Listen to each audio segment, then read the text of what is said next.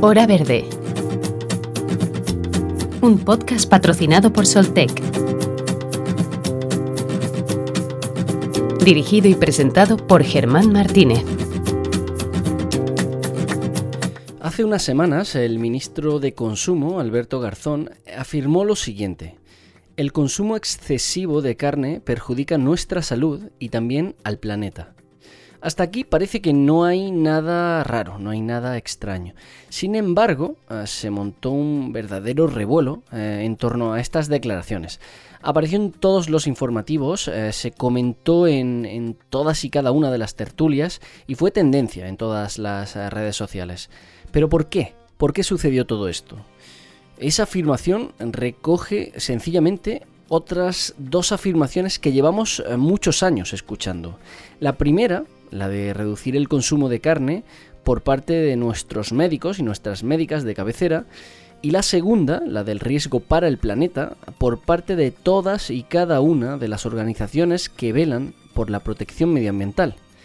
Insistimos, entonces, ¿por qué ese revuelo? ¿Por qué tanto ruido?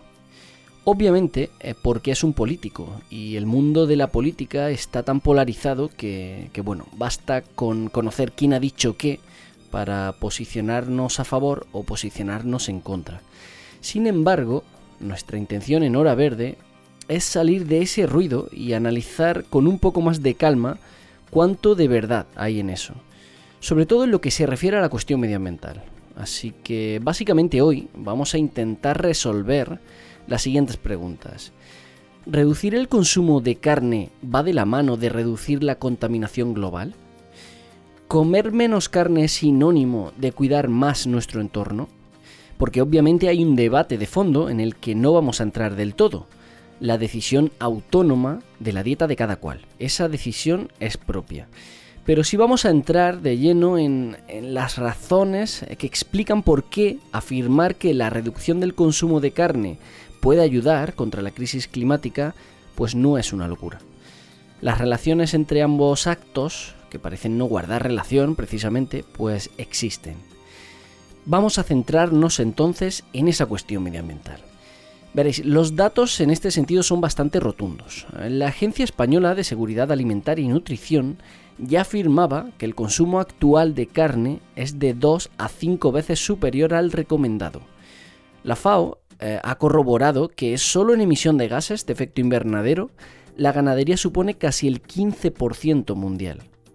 Pero lo más notorio, lo más destacado de todo, es que el mayor consumo y contaminación de agua potable se hace por parte de la actividad ganadera. Una actividad ganadera principalmente intensiva.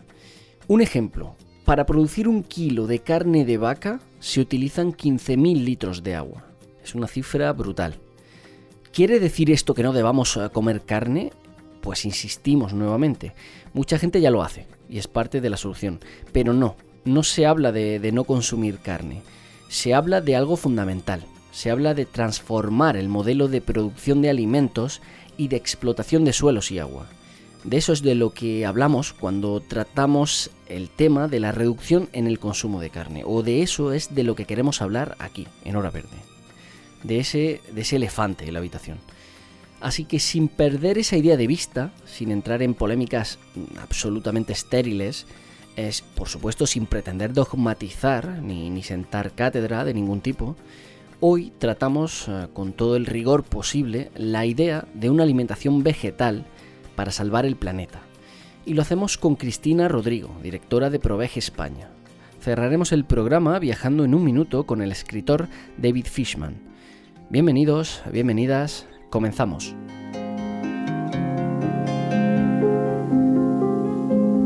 Así que de todas las razones para la deforestación tropical, la principal es la carne. Y la carne es uno de los recursos más ineficientes en el planeta. En los Estados Unidos, el 47% de tierra es usado para producir alimentos. Y de eso, la mayor parte es solo para cultivar alimento para ganado. Las cosas que en realidad comemos, como fruta, vegetales, nueces, es 1%. Y más importante, las vacas producen metano y el metano es un poderoso gas invernadero.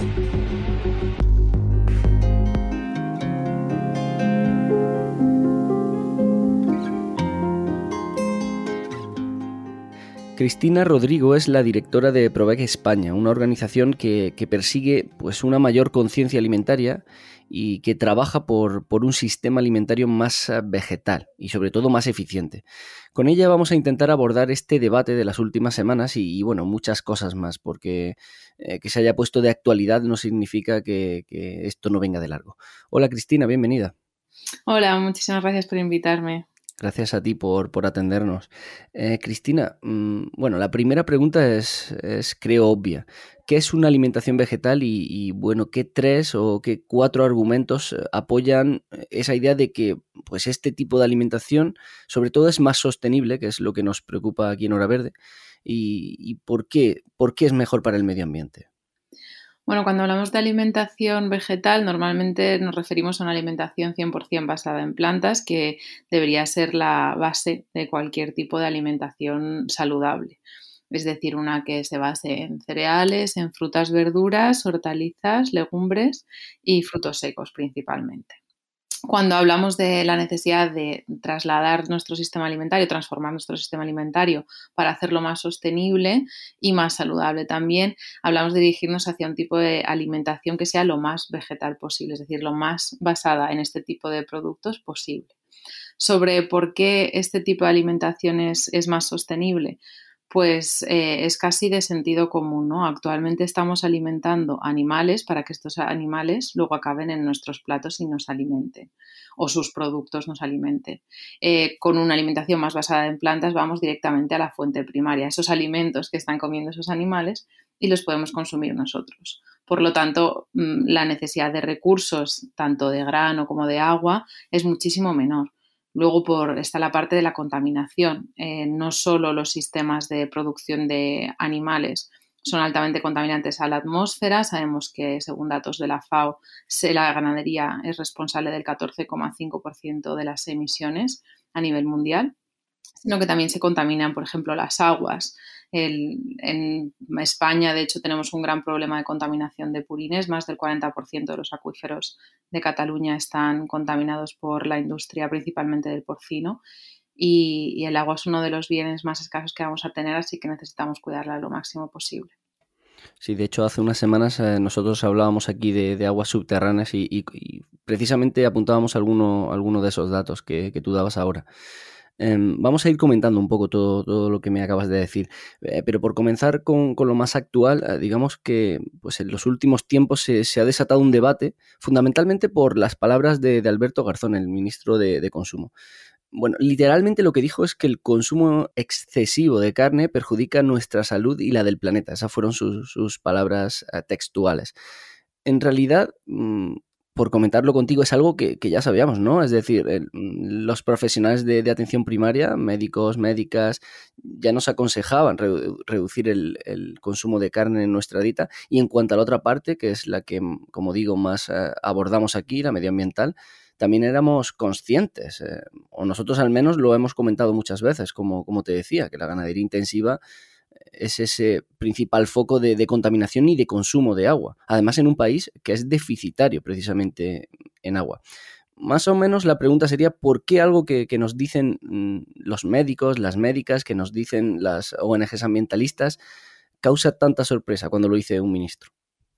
Pues es una buena pregunta. Es que además no solo es algo que, que estén diciendo pues, profesionales de la salud, eh, e incluso ONGs, ¿no? Es algo que lo llevan diciendo instituciones a nivel internacional desde hace años, desde la FAO hasta eh, hace más recientemente la propia Unión Europea en su estrategia alimentaria de la granja a la mesa, en el plan contra el cáncer, eh, en el Pacto, Verde Europeo, en, en, todas las herramientas que ahora mismo tiene la Unión Europea hacia su objetivo de ser neutra en carbono para 2050 está reflejada esta necesidad. En la propia agenda del gobierno del Horizonte 2050 ya se incluía una frase que decía que las personas en 2050, los ciudadanos y ciudadanas españoles, tendríamos que reducir nuestro consumo de productos animales y que esto no solo sería bueno para nuestra salud y para el planeta, sino también eh, incluso para la economía. y, ayudaría a generar empleo. Entonces, eh, la sorpresa mm, que, tiene la gente cuando alguien desde el gobierno manifiesta esta necesidad de manera pública, pues la verdad es que no es, no es muy entendible si ha sido siguiendo un poco pues cualquier tipo de comunicación en torno a la emergencia climática. ¿Qué pasa? Que yo creo que aquí se está demostrando una vez más que cuando nos hablan de alimentación, eh, como es un tema también muy cultural en España, y nos tocan como una fibra sensible y es más fácil que saltemos. Eh, casi como que atentan contra nuestra libertad y ponemos las, decisiones individuales o las, las, preferencias gastronómicas individuales por encima del bien común, que en este caso es garantizar la subsistencia del, de nuestra especie ¿no? en este planeta. Eh, a mí, no sé, creo que la reacción también que hubo por parte de, en general, toda la clase política, de nuevo aludiendo a preferencias culinarias personales que nada tienen que ver con, con unas necesidades eh, básicas que son la sostenibilidad y la salud para toda la ciudadanía, pues reflejan un poco la respuesta que se puede dar desde la sociedad, ¿no? Si ni siquiera tenemos unos representantes, unos representantes políticos que estén a la altura de generar un debate que es necesario y lo trasladan simplemente a, a sus preferencias culinarias, en vez de a lo que hay que hablar, que es cómo se transforma el sistema alimentario para que sea beneficioso para todo el mundo y empodere a quienes van a ser los protagonistas de transformación, que son agricultores, ganaderos, eh, pues es que el resto de la población qué va a hacer, ¿no? Si carece de estos referentes. Sí, eh, porque además me, da la sensación, eh, ya digo, quizás es una sensación personal, de que a nivel internacional eh, parece, parece otra cosa, o, que un ministro o una ministra de otro país se declare vegetariano o vegano, parece que no genera tanto, tanto revuelo. No, digo que, en España no, no, pueda ocurrir, pero me refiero a ese revuelo con, las declaraciones de, de, Garzón. En este sentido, el pasado fin de semana me refiero a nivel internacional, se desarrolló la, precumbre de Roma, ¿no? que, entre otras eh, cosas pues, ha sentado las bases y, objetivos eh, para la cumbre sobre los sistemas alimentarios de la ONU. Sin embargo, parece que tampoco esto es suficiente. Eh, ¿Qué aporta y, de qué carece esta futura cumbre sobre, sobre los sistemas alimentarios? Pues seguimos viendo lo que, lo que nos lleva pasando desde hace unos años, que eh, sí que se hace alusión a que la ganadería es responsable de, las emisiones, que es necesario reducir el consumo de productos animales, pero siempre se queda corto, se deja de priorizar toda la necesidad de reducir de manera activa y de poner unos objetivos concretos de reducción del consumo y la producción de productos animales en las agencias de emergencia climática. Estamos hablando de que no se puede hablar de transformación del sistema alimentario simplemente centrándose en la parte de, cómo cambiar la producción para que sea más sostenible eh, o de cómo reducir el, desperdicio alimentario, sino que tenemos que, hablar también de cómo hay que cambiar las dietas, la alimentación a nivel mundial, sobre todo en los países del norte global. Eh, y no se es lo suficientemente ambicioso. Sabemos por un estudio reciente que se ha publicado en la revista Science que incluso si paráramos todos los combustibles fósiles, eh, no alcanzaríamos los objetivos del Acuerdo de París a no ser que transformemos nuestro sistema alimentario hacia uno más basado en plantas. Hay que poner objetivos concretos, igual que se ponen de reducción de desperdicio alimentario, igual que se intenta ver las formas más sostenibles de producir alimentos, eh, de cultivar, e incluso se intenta ver las formas más sostenibles de criar animales. Eh, es necesario mm, ver y establecer unos objetivos concretos para reducir el consumo de productos animales, eh, sobre todo en los países del norte global. Sí, porque de hecho eh, la realidad es que el consumo precisamente de carne no, no, no para de crecer.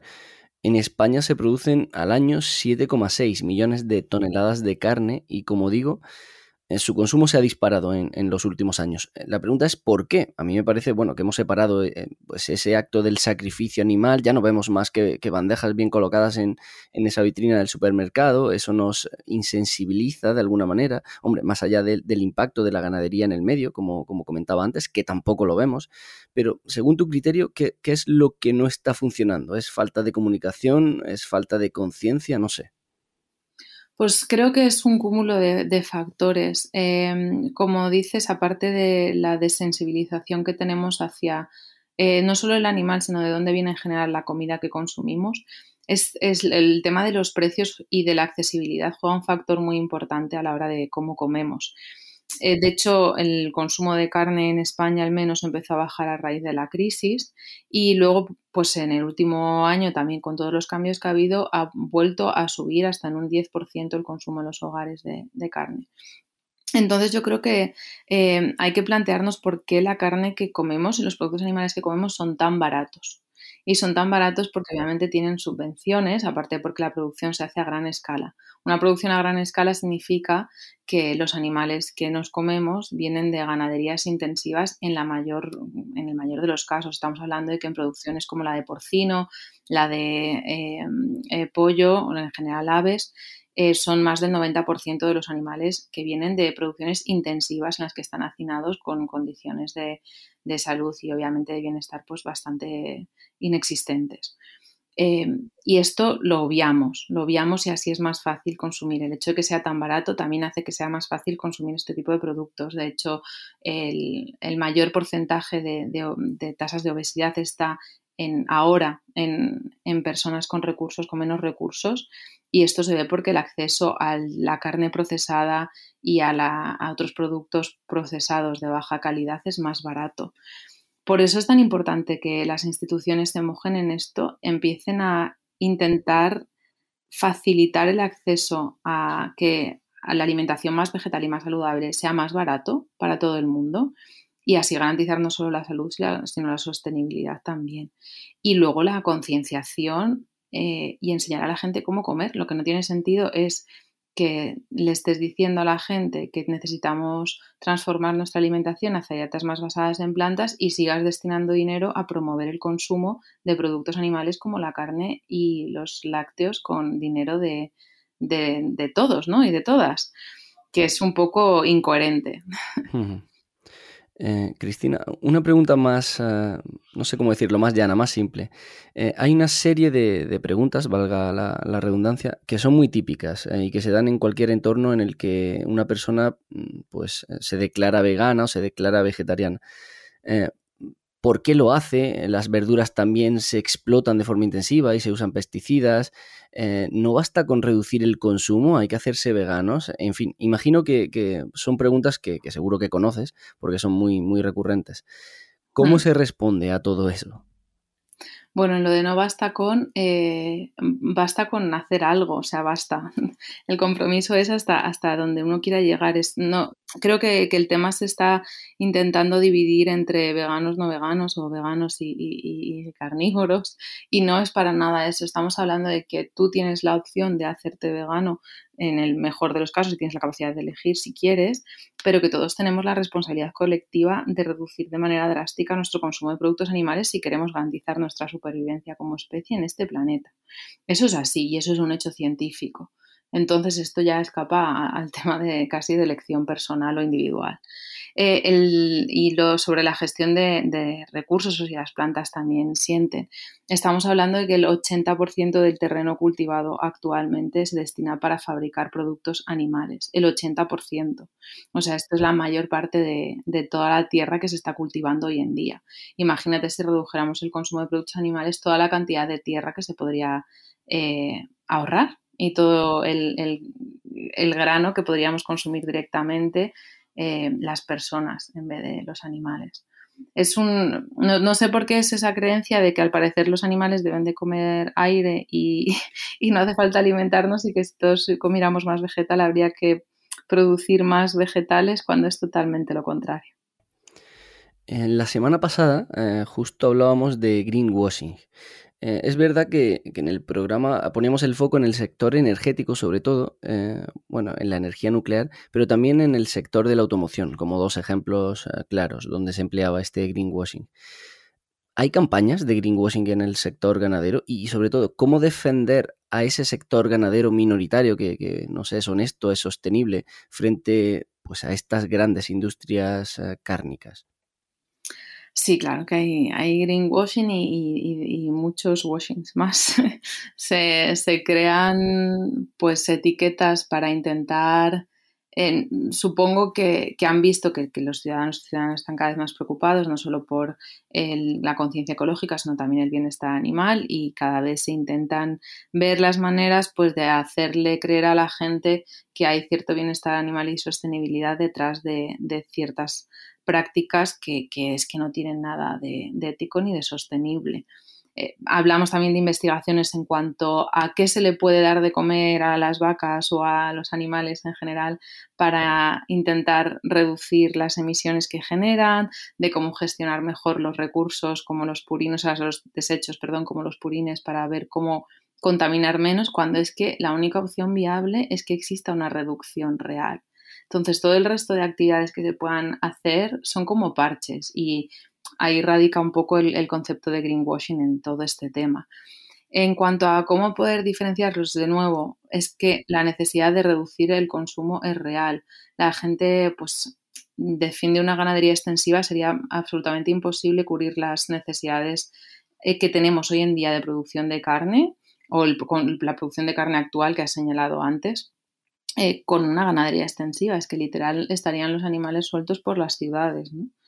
Eh, es necesario que empoderemos a los ganaderos en la transición alimentaria, pero no solo con la mira de vamos a transformar en ganadería extensiva, sino cómo podemos transformar la producción en sí y hablar de producción de proteína, incluyendo la proteína alternativa, la proteína de origen vegetal, incluso la proteína de origen cultivado, eh, en este concepto de transformación alimentaria y no solo hablar de ganadería extensiva o intensiva la transformación es muchísimo mayor que esto y, pasa inevitablemente por apostar por una alimentación más vegetal. Bueno, no sé si me he dejado algo por, preguntarte, pero bueno, se me ha pasado el tiempo volando. En cualquier caso, si, algún oyente o algún oyente quiere saber más, imagino que pues en la propia web ¿no? de, de Proveg tendréis eh, más información, ¿no? Sí, en proveg.es o también en nuestras redes sociales. Nos buscan en Facebook, en Instagram y en Twitter. Por ahí estamos y compartimos noticias prácticamente a diario sobre todo lo relacionado con transformación alimentaria. Pues Cristina Rodrigo, directora de, de Proveg España, muchísimas gracias por, por haber estado aquí en Hora Verde. Gracias a ti, Germán.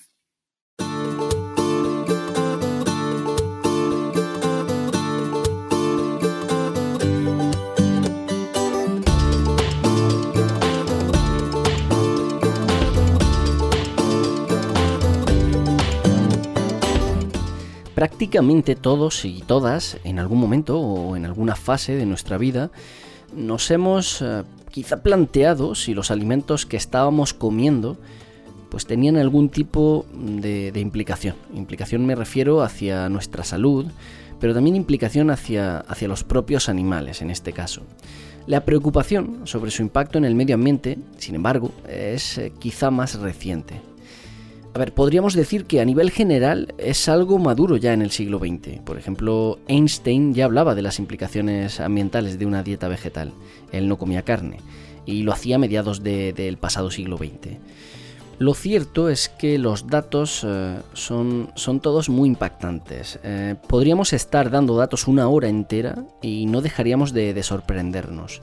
Así que en esta parte final vamos a intentar seleccionar bien eh, algunos que, bueno, que destacan por encima del, resto. El primero, en España, por ejemplo, cada año sacrificamos unos 70 millones de animales y consumimos 7 millones de toneladas de carne. Bien, estas cifras brutas, por supuesto, eh, nos dicen muy poco. Así que vamos a ir ahondando. En la medicina aconseja consumir entre 200 y 500 gramos semanales de carne, pero también en nuestro país, como ejemplo, consumimos de media más de un kilo. La OMS, la Organización Mundial de la Salud, eh, no ha dejado de alertar que un excesivo consumo de carne, principalmente roja, eh, es sinónimo de un aumento de la probabilidad de infartos, de diabetes eh, y también de otras enfermedades. Pero insistimos, nuestro foco queremos ponerlo sobre el medio ambiente. Y aquí también hay centenares de, datos, porque el impacto que la ganadería tiene sobre, sobre todos los aspectos que, influyen en la crisis climática es un impacto que está más que contrastado. Ya lo apuntábamos al inicio. Eh, ocupa suelo, porque se produce para, para alimentar ese ganado, se consume y contamina agua dulce y se emiten gases contaminantes eh, a niveles comparables al del tráfico rodado. Volvemos a insistir. Todo esto solo en lo que se refiere a la cuestión ambiental, ¿vale? Si extrapolamos esto a una fecha no demasiado lejana, eh, porque la población mundial se estima que crecerá en, unos 2.000 millones de personas de aquí a 2050, pues eso se va a reflejar en la demanda de, alimentos. La pregunta es, ¿es sostenible mantener la producción y el consumo actuales de, alimentos por mucho más tiempo, al menos hasta, hasta ese año 2050? La respuesta es que no, no lo es. Eh, no sin al menos pagar un precio. Es decir, no queremos ser pesimistas, no queremos ser agoreros, eh, no queremos ser maltusianos, como, como podrían decir algunos. Y es cierto que el ser humano se ha reinventado mil y una veces, eh, pero ahora hay algo que está por encima de, ese contexto. Hay una crisis climática que, bueno, ah, se podrían utilizar mil metáforas para, intentar explicar, pero que es como un tsunami que se acerca y todo lo que, que podamos hacer lo que va a conseguir es básicamente ralentizar esa ola o suavizar esa ola, suavizar sus daños sobre todo. Esa alimentación vegetal esa alimentación menos carnívora, sino del todo vegetal, pues es un elemento fundamental. Y eso es lo que hay que pensar. Eh, y de eso es de lo que hablamos, de que comer más fruta, más verdura, más hortalizas, de alguna manera puede salvar el planeta. Así que sencillamente es eso, es una idea un poco grandilocuente, ¿no? Pero es una idea que, que posiblemente llegue más. La otra pregunta es, ¿estamos haciendo algo para, conseguirlo, para replantearnos este sistema productivo y de consumo? Pues la realidad, tristemente, es que no, o muy poco, digamos. Organismos supranacionales como la Unión Europea siguen destinando más del 30%, ¿eh? el 30%, más del 30% de, de sus presupuestos para el fomento de productos cárnicos. No desviemos el tema, no lo llevemos a una crítica al sector productivo cárnico. Eh, no dudamos de, la necesidad, dudamos de la sostenibilidad de ese sistema. Así que vamos a decirlo de otro modo. Si el objetivo es una dieta sostenible, una dieta sostenible como concepto, ese no parece ser el camino. Hay más argumentos, por supuesto. Eh, nos referimos a, apoyar los alimentos de proximidad sobre todo y, a potenciar sistemas de, producción sostenibles, eh, principalmente extensivos. Todo lo que sea con tal de, de paliar la crisis climática. Porque esto va más allá de las declaraciones de un político o del código de conducta de, la Comisión Europea para, una alimentación sostenible, que existe ese código. Todo eso suma y todo eso, bueno, denota al menos que, que los organismos también saben que hay un problema. Pero esto es un concepto mayor, volvemos a recordarlo. Comer y al mismo tiempo estar cuidando el medio ambiente. Bueno, ¿qué se puede hacer? Pues algunos consejos los hemos apuntado a lo largo del programa de hoy no ha sido un programa publicitario a favor del veganismo o del vegetarianismo, mm, o al menos no lo ha pretendido, sino que ha intentado ser un programa mm, que ha pretendido plantear la relación directa entre una dieta vegetal o más vegetal y un cuidado del medio ambiente. Tú puedes comer más vegetales, tú puedes eh, reducir el uso de plásticos, puedes, eh, eh, reutilizar envases, también puedes investigar sobre el impacto de, una cadena de suministro o, de una marca en concreto, o puedes comprar marcas eh, comprometidas con, el planeta. Puedes hacer eso o puedes no hacerlo. Pero lo importante es, ser consciente de ello. Más o menos eso es lo que, lo que hemos pretendido. Hay que ser crítico con el sistema productivo y de consumo. Y luego hay que ser coherente y consecuente con, la manera en que, en que nos comportamos o, en que nos desenvolvemos en la sociedad. Son decisiones propias, pero que, insisto, deben ser conscientes y consecuentes. La conclusión de, este hora verde es que, mm, volvemos a insistir y las veces que hagan falta, una y mil más, eh, es que reconsiderar nuestra dieta es necesario es necesario para nuestro futuro como civilización, para, para el futuro de nuestro entorno, del planeta. Así que hay que ser críticos, hay que poner eh, las cartas sobre la mesa. Y no, sabemos que no es fácil, para nadie, pero lo más difícil de todo, como siempre, es cambiar una idea, o ser críticos o críticas con una idea. Así suena hoy nuestro viaje en un minuto.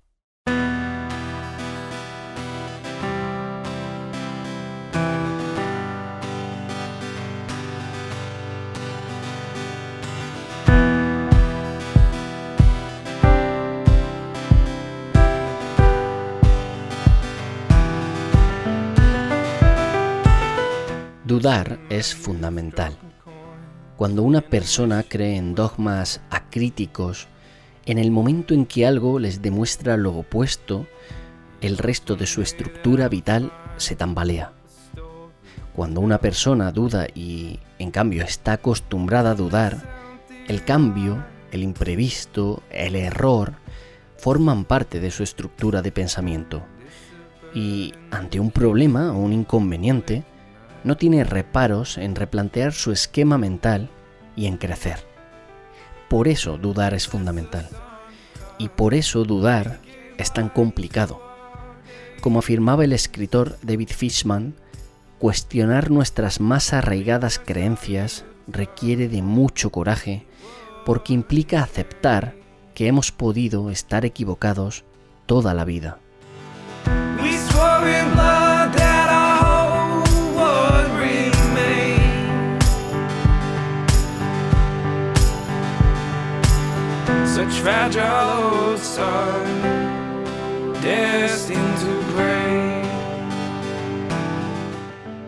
Pues llegamos al final del eh, programa y también al final de la primera temporada de, de Hora Verde. En fin, muchas cosas van a cambiar en el programa de cara a la segunda temporada, a la que será la segunda temporada. Una temporada que comenzará el próximo septiembre. Por mi parte, eh, solo me queda daros las gracias por habernos eh, acompañado durante estos meses tan complicados que, nos ha tocado vivir. Daos las gracias por, por haber compartido a través del WhatsApp del programa eh, tanta información, tantas experiencias y también tantas críticas constructivas.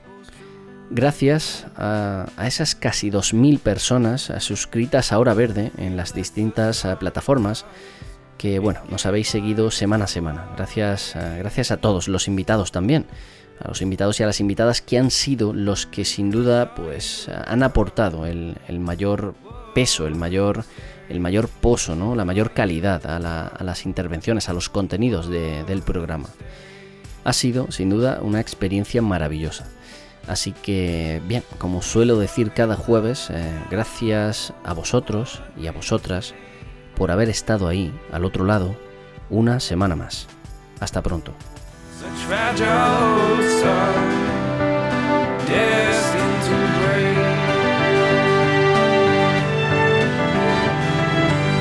We swore in blood that our hope would remain.